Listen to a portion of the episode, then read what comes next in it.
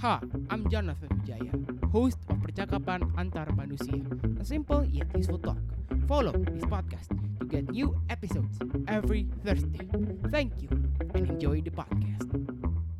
Halo manusia, selamat datang di Percakapan Antar Manusia, a simple yet useful talk. Hari ini bersama gue Jonathan Wijaya akan ngobrol-ngobrol bareng Kak Jessica Suwandi. Halo Kak, apa kabar? Halo, apa kabar? Baik, baik, baik. Ini ini kalau boleh tahu, ini podcast pertama kali kakak atau gimana? Pertama kali, iya. Oh, hey. Berarti beruntung.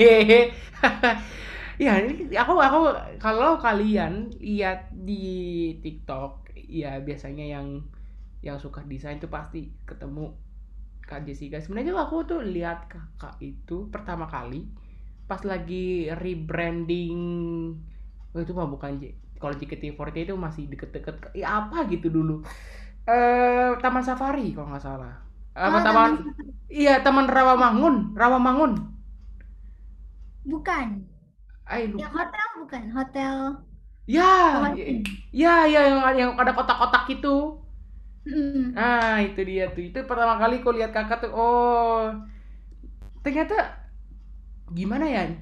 Um, kayak gue kita sebelumnya nanya-nanya dulu nih Kak.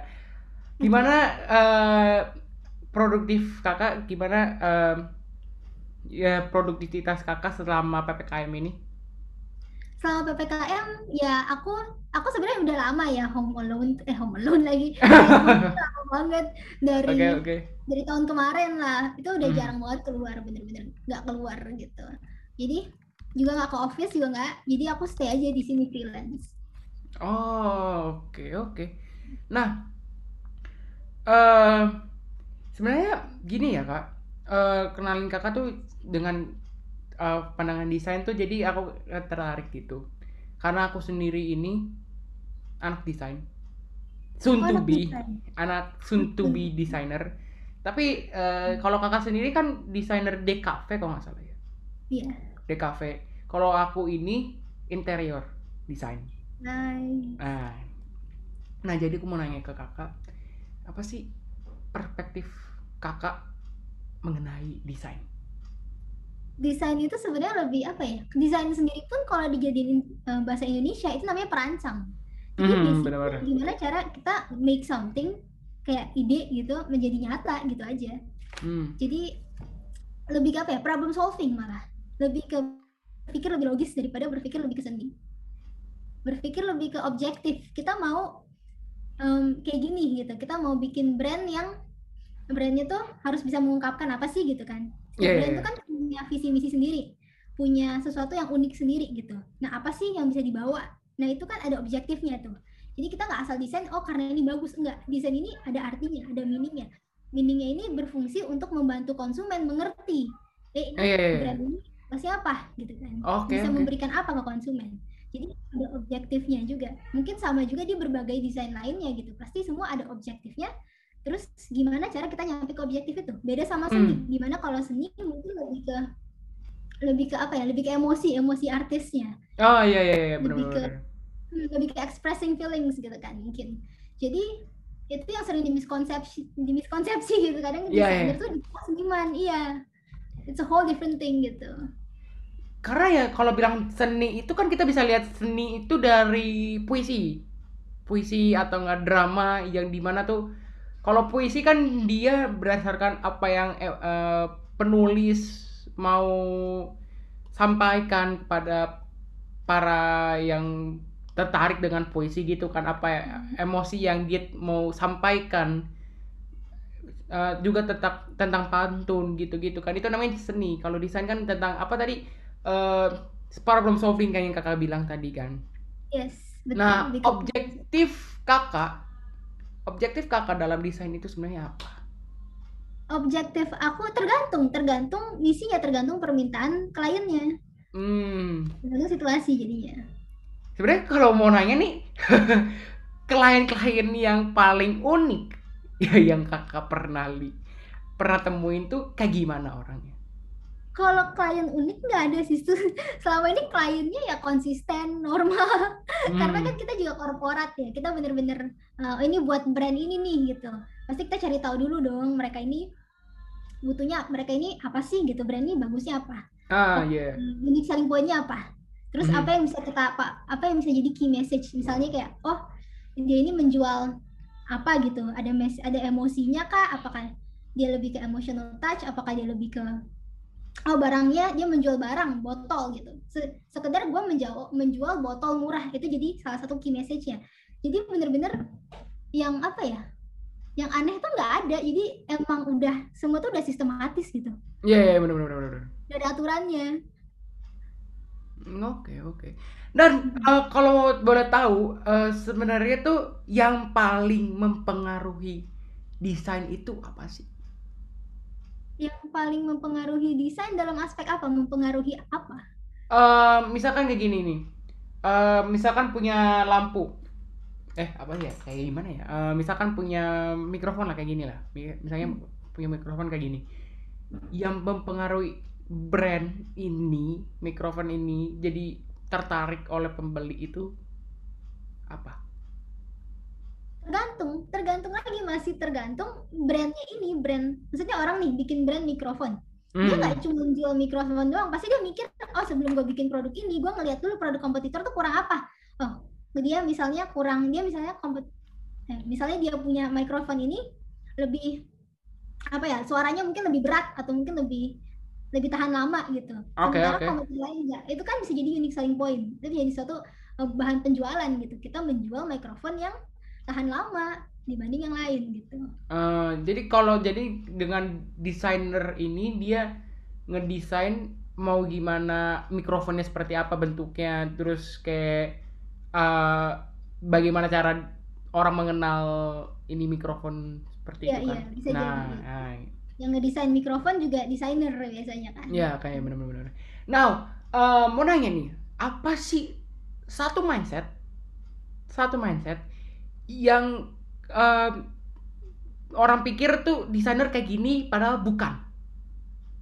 Uh, satu mindset yang ya tadi itu orang mikir desainer itu seniman, desainer itu lebih ke apa sih, lebih ke seni gitu, lebih ke kita nggak ada objektif, kita ngelakuin sesuatu karena kita suka, kita ngedesain kayak gini karena kita suka. Kita pernah kadang oh klien misalnya nih minta oh gue mau bikin brand ini gitu, brandnya ini hmm. lebih cowok misalnya, lebih manly gitu harusnya, tapi yeah, dia minta warna pink karena istrinya pengen warna pink, kan nggak bisa gitu kan, tapi ada bisa gitu karena orang miskonsepsi, dia nggak ngerti gitu, dia kira oh asalkan bagus udah bisa menjual gitu, padahal kan nggak.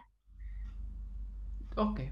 Dan ya emang emang orang bilang tuh kalau desainer itu cuma gambar doang dan itu doang. Emang di, emang menurut kakak seperti apa tuh itu?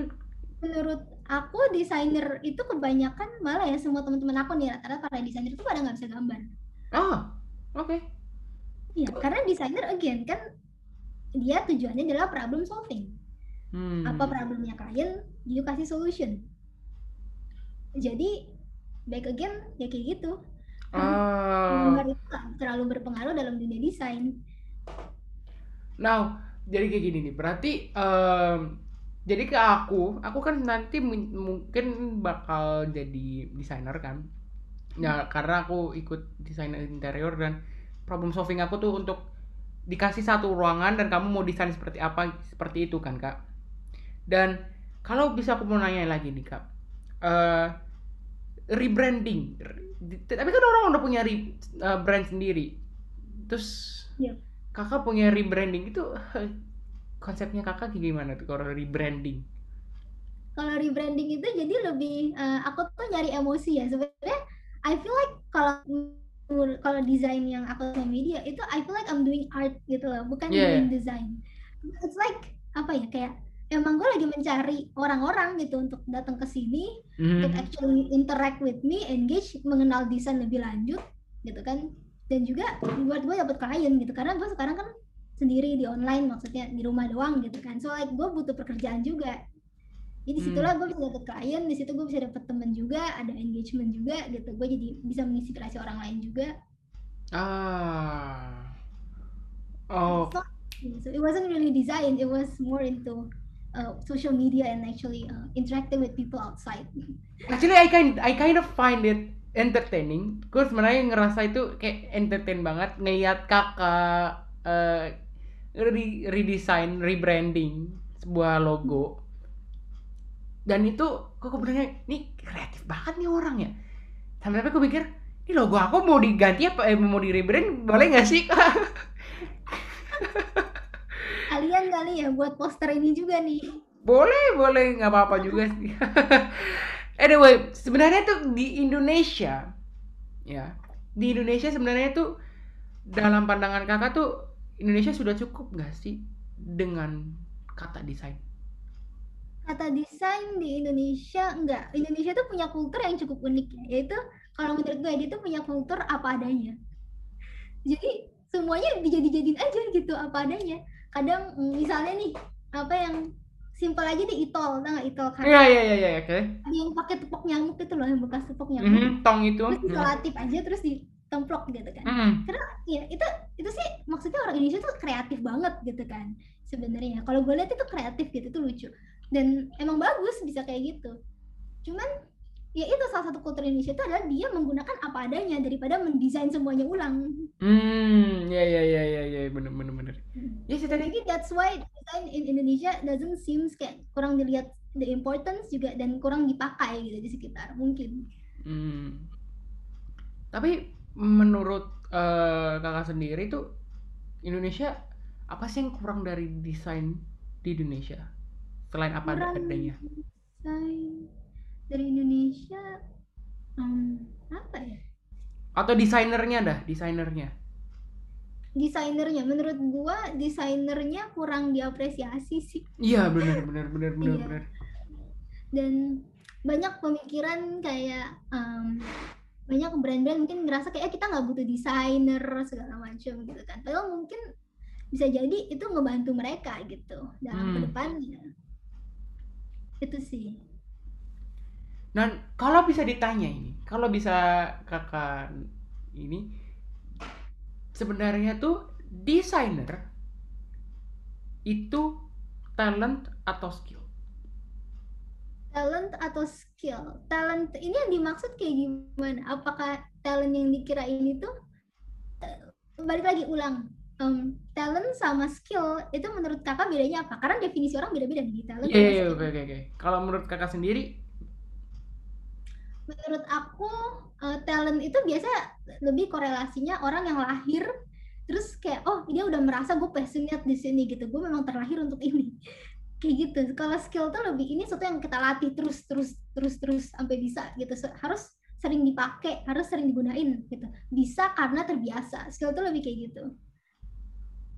Oh, jadi um, misalnya ini, kalau aku ada yang namanya musisi, musisi itu kan ada, ada juga yang talenta, ada yang tale, talent mereka di musik, ada yang juga mm-hmm. yang mereka punya skill tersendiri, maksudnya mereka ngelatih ngelatih mereka sendiri itu tanpa talent itu itu skill.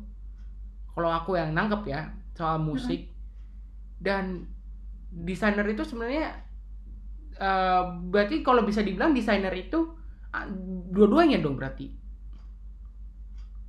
Enggak juga, menurut aku kayaknya lebih ke skill sih, karena enggak kayak semua hal talent itu kayak jarang. Oh iya, iya. benar-benar. Kayak skill tuh lebih emang semua hal kebanyakan skill gitu. Mungkin kebanyakan musisi juga skill karena udah terbiasa. Dari kecil udah sering belajar begini begini begini, lama-lama udah biasa, udah kayak gampang gitu semuanya. Ah, kenapa kalau gini ya? Uh, dalam desain juga, dalam desain kita kita kita santai-santai aja deh. Ini aku aku sering ya, sering lihat kakak kan tadi yang waktu berapa menit yang lalu kakak baru ngepost diperdaya. Itu kayak kayak kreatif banget nih orang nih, dan uh, itu Uh, uh, sebenarnya gue mau nanya nih kak, uh, itu uh, ada yang satu juga satu story, ada juga satu story yang dimana orang kesel gara-gara desain itu dijual murah. Hmm. Hmm. Nah, sebenarnya apakah sebenarnya desainer itu dijual murah? Apa? Enggak. Sebenarnya tergantung lagi. Kalau gue sendiri nih misalnya, gue kan udah ada klien, udah ada target market sendiri, gue udah ada prestasi sendiri, gue kasih harga segini. Nanti orang-orang yang memang mencari dan tahu memang value-nya segini, dia akan pakai gitu. Tapi orang-orang yang emang bukan, ya dia nggak akan pakai, dia bakal bilang kemahalan. Tapi ya udah gitu, memang bukan dia yang butuh gitu, memang oh, bukan iya, dia. Iya, market kita kebetulan. Jadi ya, ya udah gitu. Jadi memang bakal ada orang yang menurunkan harga kita, tapi akan ada orang yang mengerti. Oh iya emang ini worth-nya segini. Gitu. Ketika ada orang banyak klien yang oh ini mahal gitu kan, tapi nunggu seminggu dua minggu dia balik lagi karena dia nyadar ketika dia muter ke market harganya lebih mahal gitu. Iya iya. Tapi kalau denger-denger kayak gitu, kesel nggak sih dengerinnya kalau bilangnya kemahalan, padahal emang emang kayak gitu sebenarnya desain butuh pemikiran. Kalau aku ya, aku sendiri sebenarnya nggak kesel sih, asalkan nggak diminta gratis. Ah. Karena wajar gitu loh, kalau menurut aku ya wajar kalau orang baru pertama kali nih gue mau mau desain something buat brand gue misalnya. Terus dia nggak tahu harganya, dia nggak tahu price rate-nya biasa berapa, itu wajar. Kan dia juga bukan bukan orang desain, dia kagak tahu value-nya. Hmm. Ya udah gitu. Tapi sering oh. waktu dia akan nyari sendiri, dia ngeliat praktis sendiri, mereka nyadar sendiri nantinya. Hmm, oke okay, oke. Okay. Dan oke. Okay. Sebenarnya kalau bisa bilang tuh desainer itu um, dalam bidang, kalau aku mau nanya ya, kakak ini uh, apa banget ya, kakak ini anak I P A atau anak I P S? I P S. Ah, oke. Okay. Dan Uh, sebenarnya tuh kenapa desainer itu di luar I P A I P S padahal itu juga termasuk yang anak-anak pengenin gitu, padahal cuman tapi lewat harus belajar I P A atau I P S? Karena mungkin sekarang emang standar edukasinya ya I P A dan I P S, emang di Indonesia begitu kan, nggak mungkin kita bisa mengubah standar edukasi di Indonesia. Dan pada nyatanya juga dari gue S M P emang eh, hal-hal yang berkaitan dengan seni itu sering direndahkan, tapi ya udah gitu. Emang mungkin sekarang udah lebih beda, mungkin sekarang mungkin udah lebih diapresiasi ya, karena kan udah banyak juga orang berkarya di luar, udah udah kelihatan lah gitu. Ya ya ya ya. Jadi uh, sebenarnya kalau bisa dibilang cerita cerita backstory-nya kakak ini, mm-hmm. apakah desainer ini sebenarnya first choice kakak? First choice no actually, first choice bukan. Ceritain sedikit dong kak dari semasa kakak sampai sekarang, dari mulainya kakak ya bolehlah dari S D S M P tapi sampai sampai sekarang ini sampai lulus. Jadi uh, aku itu aku mulai dari ini aja deh, dari aku mulai nyari kuliah. Oke. Okay. Jadi aku uh, baru lulus nih, aku baru hmm. bukan lulus sih, aku berambil ulangan internasional. Terus ini tuh ulang, aku kelas sepuluh tapi udah bisa, udah bisa ambil kuliah di luar gitu kan. Udah bisa cari, udah bisa langsung cari kuliah. Jadi gue udah mikir tuh mau nyari kuliah apa ya gitu kan. Nah di situ sebenarnya awalnya gue mau ambil bisnis karena memang orang tua gue kan rata-rata bisnis gitu kan. So like kayaknya gue harus kesana gitu. Dan bisnis pun ada banyak akar lagi. Nah gue mikir mungkin marketing gitu. Tapi seiring waktu gue ngerasa kayak gue tuh gali lebih dalam gitu kan. Karena gue lagi di rumah gitu. Ah iya iya. Dalam rumah. Jadi bosen gitu kan, jadi banyak mikir-mikir, kepikiran hal yang gue akan lakuin dan gue akan selalu lakuin sampai gue mati gitu, gue mau ngelakuin adalah berkarya gitu. Gue suka make something gitu, gue suka dari kertas kosong jadi something. Dan juga ya gue tuh emang dari kecil, emang dari T K itu suka gambar, jadi memang gue belajar gambar pun sebenarnya bukan seratus persen dari kuliah, tapi memang dari kecil gitu suka gitu. Karena but it's not about the drawing, tapi it's about dari nggak ada something gitu. Ah, jadi iya, iya. iya dari blank canvas jadi something gitu. At least nggak meaningful buat orang lain, meaningful buat gue. Jadi dari situ gue ngerasa kayak ini ada dopamin gitu, ada this spark that makes you feel like alive. hmm. Dan kayak I feel like iya dan I feel like kayak bisnis itu masih bisa kita pelajarin sering waktu, tapi hmm. desain mungkin jadi something yang apa ya, bisa dipegang gitu, bisa ada apa sih, gives you excitement gitu loh. Hmm, ya. Yeah, yeah. Dan jadi, oke, okay. lanjut kak. Oh, jadi di situ gue baru mulai bikin ya itu desain lebih ke. Awalnya gue mikir ya gue mau ambil fashion design, tapi sering waktu gue lihat lagi kayak gue lebih cocok di grafik karena again background gue, gue pertama juga mau nyari marketing, dan gue juga nggak nggak sebenarnya gue nggak ngerti baju sama sekali, gue juga bukan oh. anak fashion, gue nggak nggak pernah lihat busana juga. Ya elah Kak. Dan uh, kurangnya diapresiasi ini nih uh, gimana ya caranya biar ini desainer tuh jadi apa dipandang, nggak jadi dipandang sebelah mata tapi jadi terpandang gitu oleh orang-orang? Kalau menurut aku ya banyak sih caranya, banyak juga orang yang udah ngelakuin maksimal, raise awareness, bikin-bikin posting tentang media dan eh, social media, dan udah pokoknya udah banyak gitu. Tapi hmm. kalau gue sendiri, cara gue adalah ya gue berkarya aja gitu, enjoy aja. Gue juga punya platform, gue punya social media, kok semua orang melihat ke sana kok gitu kan? Nggak semua orang, maksudnya kebanyakan. Ya, gitu. ya, ya, ya, ya. Jadi ya udah lakuin aja karya, nanti orang-orang yang tertarik akan ngelihat ke sepandang situ sendiri. Hmm. Dan oke, okay. oke, okay, oke. Okay, okay. uh, jadi apa sih faktor faktor kakak yang mm-hmm. push faktornya kakak tuh kayak ah udahlah gue malas desain, ada nggak sih? Ada dong, okay. pasti ada dong. Pasti. Iya pasti. Kalau aku uh, sekarang push faktornya ya duit. Kalau nggak ngedesain nggak makan. Tapi kayak iya, iya. iya kalau kalau yang maksudnya kayak ada yang yang bikin kakak kayak aduh aku malas desain nih, apa tuh yang membuat kakak yang kayak malas desain? Kalau menurut aku ya namanya itu hmm, ketika you punya passion, passion itu pun artinya sendiri suffering. Mm-hmm. Jadi memang passion itu is to suffer. Jadi kadang ketika kita ngebuat something ya udah berapa kali gitu kita ngebuat tuh, misalnya nggak selesai atau mungkin not as we think we wanted to be gitu. Kadang it makes you feel jenuh juga nggak sih? Atau nggak you ngerjain sesuatu terus kayak rasanya tuh udah nggak ada meaningnya, rasanya kayak nggak diapresiasi, atau mungkin rasanya yang dibikin ini nggak bagus-bagus, itu kan juga jadi jenuh kan? Hmm iya. Yeah. Jadi itu become one of the factor di mana oh lu jenuh gitu, atau mungkin karena lu burn out, lu udah kebanyakan kerja, lu nggak lu udah lama mungkin tidur cuman berapa lima jam gitu, bisa jadi kan itu juga burn out. Itu hmm. juga faktor jenuh. Oh ya, kan oh ya ya ya. Selain busana yang kakak bilang yang kakak jarang pernah lihat busana jadi akhirnya pindah ke marketing terus ngegambar grafik. Ada enggak sih inspirasi? Ya, ada enggak sih yang menginspire kakak jadi ikutan ke desainer daripada fashion gitu? Kalau itu waktu itu gue lagi muter-muter ya, lagi nyari kuliah, terus lagi naik mobil, terus gue ngelihat satu poster gitu, poster posternya tuh agak agak cringy gitu loh, kayak ada kayak kayak warnanya tuh pink, terus kayak tulisannya tuh agak ala-ala gitu. Ah. Tapi gue lagi ngeliat sih, terus gue mikir gila ya orang bikin gituan aja em-eman gitu. Hmm. Kayaknya oke okay juga. Oh. Jadi tuh kakak tuh sebenarnya tuh dalam uh, artian tuh kakak sebenarnya mengubah mengubah uh, desain-desain yang kakak sebenarnya kesel tuh jadi yang lebih baik gitu kan. Enggak sih, sebenarnya pada waktu itu gue nggak tahu apa desain yang bagus, apa desain yang jelek. Gue tuh ngeliat itu ya udah itu just another poster gitu kan. Gue juga di situ gue awam loh, gue nggak ngerti desain juga.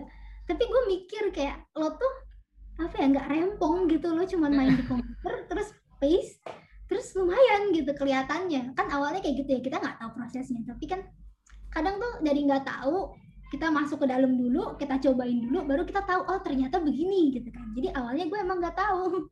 Hmm. Ya. Dan sebenarnya kalau bisa bilang desain ini uh, gak kebanyakan gak gak banyak kuliah yang sebenarnya ngambil apa yang yang menerima namanya desain gitu ya kak? Maksudnya gimana? I mean like uh, gimana ya dalam artian uh, universitas itu jar- dikit ya uh, dikit yang ada fakultas desain gitu ya, nggak banyak gitu. Ada fakultas desain nggak juga kok, banyak kok, cukup banyak kalau dicari banyak. Tapi kayak kayak kok kok masih dikit sekali gitu ya. Rasanya dikit sekali. Nggak, maksudnya yang yang yang anak-anak desain itu ke, ke, kerasa dikit oh. banget gitu yang tampil. Oh. Dikit mungkin ya, yang tampil yang sedikit mungkin ya. Karena memang kebanyakan anak desain tuh mungkin dia masih punya esensi seninya gitu loh. Dia tuh ngerasa kayak, oh ini harus perfect, ini harus bagus gitu. Dan dia nggak akan selesai gitu. Kalau lo mau cari yang paling bagus, yang paling perfect, itu nggak akan ada habisnya. Selalu ada can be better di setiap desain lo gitu. Jadi jangan cari di situ. Tapi orang tuh udah nggak pede duluan, udah takut duluan untuk upload gitu kan, untuk nge-share di social media dan segala macam. So then dia terperangkap di bubble-nya sendiri dan nggak pernah show their work gitu. Hmm. Oh ya, jadi kakak, ini kakak per, tadi sebut karena nggak pede, karena nggak uh, apa nggak karu apa nggak pede, karena nggak pede karena takut. Jadi kak, jadi orang-orang tuh nggak percaya diri dengan dengan nggak nggak nggak angkat diri, nggak angkat kepala untuk menjadi desain kan. Pernah nggak sih kakak di saat-saat yang nggak percaya diri atau takut salah? Kayak pernah gitu dong. Aku tuh sebenarnya dulu anaknya yang pemalu ya, jadi memang aku pun jarang ngomong sama orang karena takut gitu, karena malu juga. Dan aku tipe anak yang pas S M P itu nggak pernah nanya guru, nggak berani nanya guru karena takut kalau gue nanya angkat tangan itu satu kelas matanya ngelihat gue gitu. Karena itu itu situasi yang sangat merinding ya, menyeramkan buat gue gitu. Kayak, kayak, udah... Iya, iya bener-bener. Jadi kayak uh, kalau misalkan apalagi kalau na- nanya tuh uh, gurunya jawabnya, dengerin gak kamu tadi? Kamu tadi dengerin gak apa yang guru tadi ngomong? Mungkin kan malu ya, jadi ke, iya, makin kan takut juga. Iya, iya makin iya. takut. Nah, ah, nah kalau misalnya kayak gitu, misalnya kita hmm. bikin solusi, bisa nggak? Kalau kita bisa bikin solusi, kita buat uh, social media yang Kalau kan kalau Spotify kan yang adanya Spotify for Artists yang dimana mereka bisa ngecek artis-artis. Kalau kalau kita bisa nggak kita bikin social media, one social media. Sebenarnya ada sih Pinterest, tapi ini untuk desainer ke desainer, a group of designer only. I, I think it's not a bad idea. I guess it's okay. Tapi again kadang tuh desainer itu nggak butuh diaktualisa, diaktualisasi oleh desainer lain gitu. Nggak, nggak, nggak butuh diakui gitu ya sama yang lain gitu ya. Kayaknya nggak, nggak usah juga kalau misalnya ada internet di mana di situ jadi general, di mana lo bisa target certain of people juga gitu dengan lo membuat konten desain, konten desain, konten desain, lama-lama orang ikut tuh semua orang desain, orang desain, orang desain kan sama aja sebenarnya ujungnya. Iya, iya, iya. Iya, karena setiap social media juga udah udah ngefilter semuanya buat kita gitu. Oke. Okay. Hmm, jadi uh... berarti kalau kayak gitu nggak uh, apa-apa juga sih kalau bilangnya nggak di nggak uh, dia desainer ngakuin desainer kalau ini gue desainer, pada dia sendiri juga ya, para orang lain juga bilang oh iya dia desainer dari lihat dari portfolio gitu kan kak. Nah uh, berarti kalau kurangnya nih kak, prospek prospeknya kakak prospek dari kakak soal desainer kedepannya apa sih, prospek kakak soal desainer untuk masa depan, untuk masa depan Indonesia? Prospek ke depannya ya, harapannya sih desainer bisa lebih game up lagi ya, khususnya karena aku majornya kan di graphic design, jadi kita tuh grafiknya selama ini kan terlalu terpaku sama apa sih yang dilihat di visual gitu kan, tapi mungkin suatu hari visual ini tuh bisa inspire, bisa membuat sesuatu yang lebih lagi gitu, mungkin bisa ngebantu social issues, mungkin bisa bener-bener gives an impact gitu loh. Maksudnya gue ngelihat desain tuh sekarang tuh di Indo tuh masih kayak barnya tuh masih cukup low gitu, tapi kalau yeah, bisa yeah. apa ya kayak dinaikin lagi gitu, lebih ada impactnya lagi. Jadi graphic design tuh selama ini ngurusin brand, ngurusin company, ngurusin ke gimana suatu hari tuh graphic design bisa ngurusin orang gitu, bener-bener bisa membantu orang di luar sana yang memang butuh bantuan. I don't know, tapi mungkin gitu. Maybe ada a way di mana graphic design tuh bisa dipush lagi. Dengan cara apa? Dengan cara apa? Oke. Okay, okay. Dengan cara untuk sekarang belum ada sih, kita masih, gue sih masih step-step ya, masih sekarang masih berinteraksi dengan audiens dulu, dengan orang-orang, lihat bermain dengan desain. Nanti seiring waktu mungkin kita bisa cari tahu gitu. Seiring waktu, seiring kita lebih banyak belajar tentang desain, seiring kita lebih banyak bertemu dengan orang-orang, seiring waktu kita lebih banyak berkolaborasi dan ngelihat dunia lebih besar lagi, mungkin akan ada jalannya gitu, mungkin akan ada sebuah ide yang terbuat dari situ. Itu sih aku ya, aku. Yeah. Tapi kalau bisa dibilang, um, kalau misalnya sekarang zaman sekarang, mungkin kayak orang tua kita tuh tidak hmm? terlalu banyak tahu soal desainer Paling yang mereka pikir cuman ya gambar-gambar doang, yang paling mereka cuman nge- ngegambar terus ngewarnain gitu-gitu doang kan, paling gitu-gitu doang kan. Nah, untuk ke masa depan tuh apakah uh, apakah ke, uh, ada mindset seperti itu? Sebenarnya ke masa depan kan kita, kita kan jadi masa depan yang bangsa. Hmm. Akankah ada mindset-mindset seperti itu? Kedepannya ya tergantung tergantung sama desainer yang sekarang. Kalian bisa buktiin nggak ke anak-anak muda gitu, eh kita bisa begini loh gitu, bisa nggak? Jadi tergantung desainer yang sekarang bisa stretch sampai mana. Kalau nggak ya udah kita begini-gini aja terus. Hmm. Sebenarnya kau boleh tahu um, desainer apa desain pertama kakak tuh sebenarnya apa sih? Desain pertama desain pertama bisa dibilang kayaknya pas masih S D kali ya. Kayaknya pas masih S D itu pernah bikin menu gitu loh di Microsoft Word. Ah. Terus warnanya pink, terus sparkle alay-alay gitu. Ya itu kan masih S D kan. Ya, jadi itu desain pertama, itu valuable. Kalau dilihat, kalau berarti kalau itu kan masih bilang masih anak-anak kayak ah bagus nih, bagus bagus bagus pas pas udah tua pas udah udah udah ngerti desain kayak lihat balik lagi ke ke balik lagi ke desain pertama kayak kayak gini desain pertama gue kan. Justru waktu jelek. Iya iya iya. Justru waktu desain pertama gue desain pertama hmm. gue kan uh, sebenarnya gue gak terlalu banyak desain, apalagi soal ngegambar. Gue waktu uh, ngegambar uh, perspektif aja waktu gue S M A. S M A gue diajarin, gue S M A diajarin main perspektif. Cuman gue butuh dipandu guru guru art, guru art gue tuh emang kreatif dia. Dikasih perspektif Jo kayak gini, Jo tarik garis gini, tarik garis. Dan itu desain pertama gue kayak ah jelek banget nih gue desain. Apalagi waktu masuk tes kuliah disuruh gambar yeah. kopi, eh coffee shop, coffee shop. Dan itu karena gue lupa, udah lupa karena udah tiga dua tahun deh. Maksudnya kelas dua belas ya. Kelas dua belas jadi tiga hmm. tahun ya. tiga tahun uh, belajar eh karena tiga tahun lupa akan perspektif. Jadi gue nyontek YouTube. uh, Jadi ngontek YouTube, terus mm-hmm. kayak, oh kayak gini, baru inget, tarik garis, panjang, melintang, baru tarik, kayak gini. Pokoknya parah banget, pokoknya kayak, tapi emang kan sebenarnya nggak juga nggak juga harus bagus kan, di nggak harus bagus gambar, di kalau desain itu kan. Iya benar, tapi tergantung ya, tergantung. Kadang mungkin beberapa hal, misalnya mau bikin drafting, misalnya you fashion designer, terus mau bikin drafting gitu, drafting baju, sketchnya, mungkin buat dikasih lihat ke klien, mungkin harus dipresentasi dengan baik juga, kalau misalnya yeah. kayak gitu. Tergantung hmm. juga, tiap desainer mungkin punya poin-poin yang penting dan nggak terlalu penting, masing-masing industri beda-beda. Ah, ya oke oke. Tapi learning from your experience juga ya itu, jadi ketika kita mulai pertama kali atau mungkin mulai pertama, kedua ya masih ke angka lima belas kali lah gitu, masih masih pasti masih gagal gitu. Iya iya iya. Kali-kali gagal itu itu yang ngebuatnya jadi seru, itu kan namanya proses, namanya learning gitu. Hmm. Pernah gak sih kakak saat-saat di masa kakak tuh gagal dalam desain?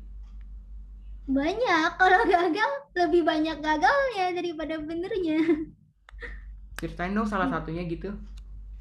Salah satunya um, mungkin yang banyak orang tahu ya, yang Ancol. Ah, oke okay, oke. Okay. Nah itu kan juga sempat kontroversial juga kan, maksudnya itu siang angkat sampai sekarang. Itu ada bagusnya juga, tapi ya maksudnya kan itu desainnya juga benar-benar sebenarnya last minute gitu, benar-benar memang itu tuh udah diambang pasrah sebenarnya, soalnya udah diupload berkali-kali gitu kan, diniatin gak bagus-bagus, ya udah bikin aja yang asal udah plok gitu, terus itu yang naik gitu kan, terus aduh gitu. Tapi bagus tuh komentarnya loh, aku lihat juga, itu juga aku pernah lihat loh Ancol yang ada lumba-lumba gitu kalau nggak salah ya, yang ya, ya itu kan bagus juga, orang-orang bilangnya pengen lagi, pengen lihat yang lain juga lumayan. Ada lah ya, beda-beda. Kalau kalau udah banyak yang nonton udah beda-beda lah punya orang. Ada hmm. yang suka, ada yang nggak suka ya. terpaksa nggak sih, apa harus nggak sih dipaksain kalau mereka harus suka desain desain kita? Enggak dong, itu kan tanggung jawab kita. Desain kita harusnya tergantung objektif lagi sih, tergantung hmm. ya misi di awal sih. Kalau misalnya memang misi di awal ingin membuktikan ke rakyat Indonesia kalau lo adalah desainer yang paling handal dan bisa menyenangkan banyak sekali orang, mungkin iya, mungkin kayak gitu ya. Oke okay, oke. Okay. Kakak nggak mau ngedesain logo buat kemerdekaan Indonesia yang ke tujuh puluh tujuh mungkin? Amin kan, siapa tahu kan. Belum sih. Belum ya, belum dipanggil. Now, oke. Okay. Pertanyaan terakhir. Apa sih rencana kakak, your future plan for your design? For yourself? For my future plan, I honestly don't have one. Padahal banyak lain gitu ya. Katanya sibuk gitu, kelihatannya kayak ini kakak. Bandingin ya mind map yang waktu itu aku pernah lihat mind map hmm. antara kakak dengan asisten kakak. Sebenarnya kakak ini bekerja dalam tim ya, kalau bisa diketahui. Uh, enggak, aku kerjanya bukan tim ya, kayak paling cuma satu, cuma satu orang, dua orang gitu. Sekarang tuh asisten aku yang satu itu udah caw, jadi lagi lagi lagi. Nah, masalahnya iya apaan? Nggak ada kerjaan apaan? Kan banyak klien kan, yang kakak juga banyak klien juga kan yang. Ya, justru karena banyak klien, banyak kerjaan juga, jadi nggak sempat mikir gitu nanti apa ya ke depannya ya gitu. Oh iya iya iya. Itu sebenarnya orang tuh suka mikir kayak oh mungkin orang umur dua puluh tahun lebih tuh udah tahu gitu mau jadi apa segala macam. Tapi sebenarnya kebanyakan dari kita juga masih bingung, kebanyakan dari kita juga tersesat juga gitu. Dan banyak yang apa ya, karena pandemi juga banyak yang bingung banget gitu, udah bener-bener gua harus ngapain. Bahkan ada juga yang enggak ada income gitu. Jadi ya situasinya juga enggak mendukung di saat kayak gitu. Tapi sebenarnya itu kalau bilang bisa bilang pandemi itu sebenarnya termasuk menguntungkan nggak sih bagi kakak? Kalau aku shockingly iya. Sebenarnya iya sih kalau aku ya. Tapi ya, karena orang lain mungkin nggak gitu. Iya karena apa, apa apa mungkin karena kakaknya ngedesain banyak banget di TikTok, ya kan? Maksudnya kayak nge-upload upload video jadi kayak oh iya kayak gini, oh bagus juga nih, mau pengen lagi gitu, kayak candu gitu kan. So, aku sebenarnya nggak candu sih sebenarnya karena nyari klien. Oh iya iya iya. Sebenarnya awalnya ya tujuan utama kenapa sampai sekarang masih survive, masih upload karena kita butuh klien. Tapi ya apa ya, jadi sebenarnya pas ini tuh jadi sesuatu yang nggak kepikiran sama sekali gitu. Awalnya pengen desain idea agensi, pengen kerja gitu kan. Tapi di situasi kayak gini gue nggak bisa offline gitu karena hmm. bokap gue juga mungkin punya penyakit bawaan dan gue takut banget gitu kan sama corona, nggak bisa. Ya udah lebih baik kita move online, do everything I can di freelance gitu. Tapi kalau misalnya gue bikin kayak Instagram terus paid promote segala macem, sementara ada TikTok yang kayaknya lebih gratis dengan modal memberikan emosi aja gitu. Iya iya iya iya. Ya kenapa enggak gitu, masuk aja kita ke TikTok. Alright, alright, alright. Thank you Kak atas waktu yang sudah diluangkan untuk ikut yes. podcast ini. Thank you banget ya Kak. And thank you for your for you guys to listen this podcast and we will see you in the next episode of Percakapan Antar Manusia. Simple yet peaceful talk. Bye bye. Thank you Kak. Thank you. Bye-bye.